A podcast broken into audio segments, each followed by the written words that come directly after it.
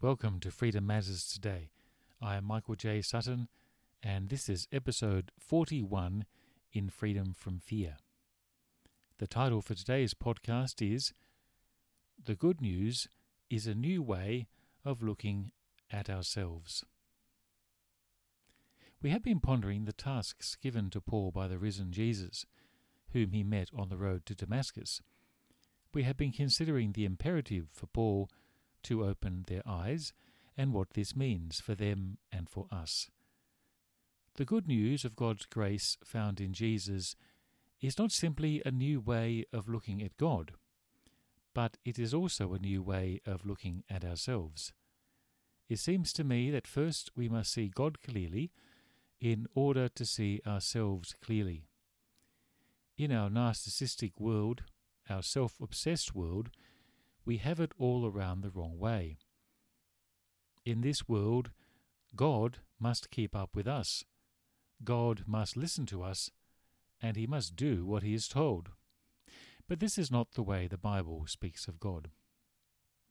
In summary, the good news of Christianity is simply to see God more clearly, and in turn, seeing ourselves more clearly. A common metaphor used in the Bible is that of light. For light brings clarity in darkness, but also in light. For even in the day a brighter light can shine. We can see others clearly because of the light that comes from God and the light that is God. In John's Gospel, chapter 8, verse 12, Jesus said of himself, I am the light of the world. Whoever follows me will never walk in darkness, but will have the light of life. It is a remarkable statement. It's one statement many churches will ignore, for it is Christ who is the last person they want to present. They have their traditions, their rituals, and their rules and values, which promote guilt and shame, forcing many people to cower in the shadows but Jesus is the light, and he calls us into that light. So if Jesus is calling you out of darkness, then why stay in the shadows? Jesus also said in chapter 12 of chapter 12 verse 46 of John's gospel, I have come into the world as a light, so that no one who believes in me should stay in darkness. This is also quite remarkable because Jesus places no conditions or qualifications on the worthiness of those who might come into the light. He doesn't say, as Christian fascists say all the time, that only heterosexuals can come to Jesus. Nor does he say, as some American Christian nationalists say, Jesus is only here for America. All are welcome and Jesus calls all, for he is the light of the world, and the way to get out of darkness is to believe in him. This was the reason Jesus came. He says so in his speech to his hometown of Nazareth, a Hicksville dump that nobody respected, and yet that's where the Son of God spent his childhood.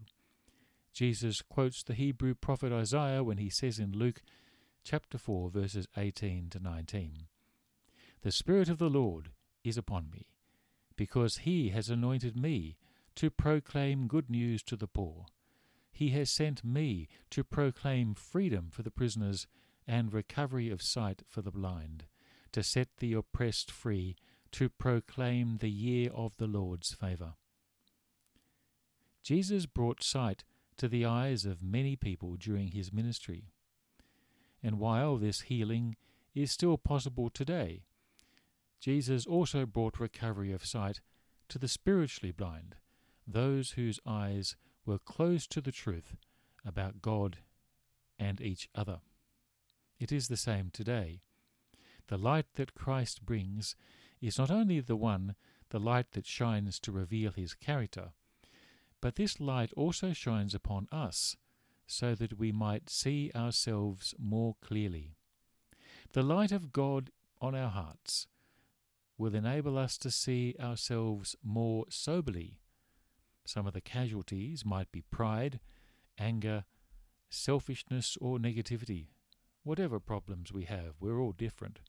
But the more we bathe, the more we plumb the depths of the light of God, the more His light shines into the darkness of our own lives, the more we will seek to walk in light. This John the Apostle says in his first letter in 1 John 1 5 to 7. This is the message we have heard from him and declared to you God is light. In him there is no darkness at all. If we claim to have fellowship with him and yet walk in the darkness, we lie and do not live out the truth. But if we walk in the light as he is in the light, we have fellowship with each other, and the blood of Jesus, his Son, purifies us from all sin. Remember, freedom matters today because you matter to God. Join me tomorrow for another episode of Freedom from Fear.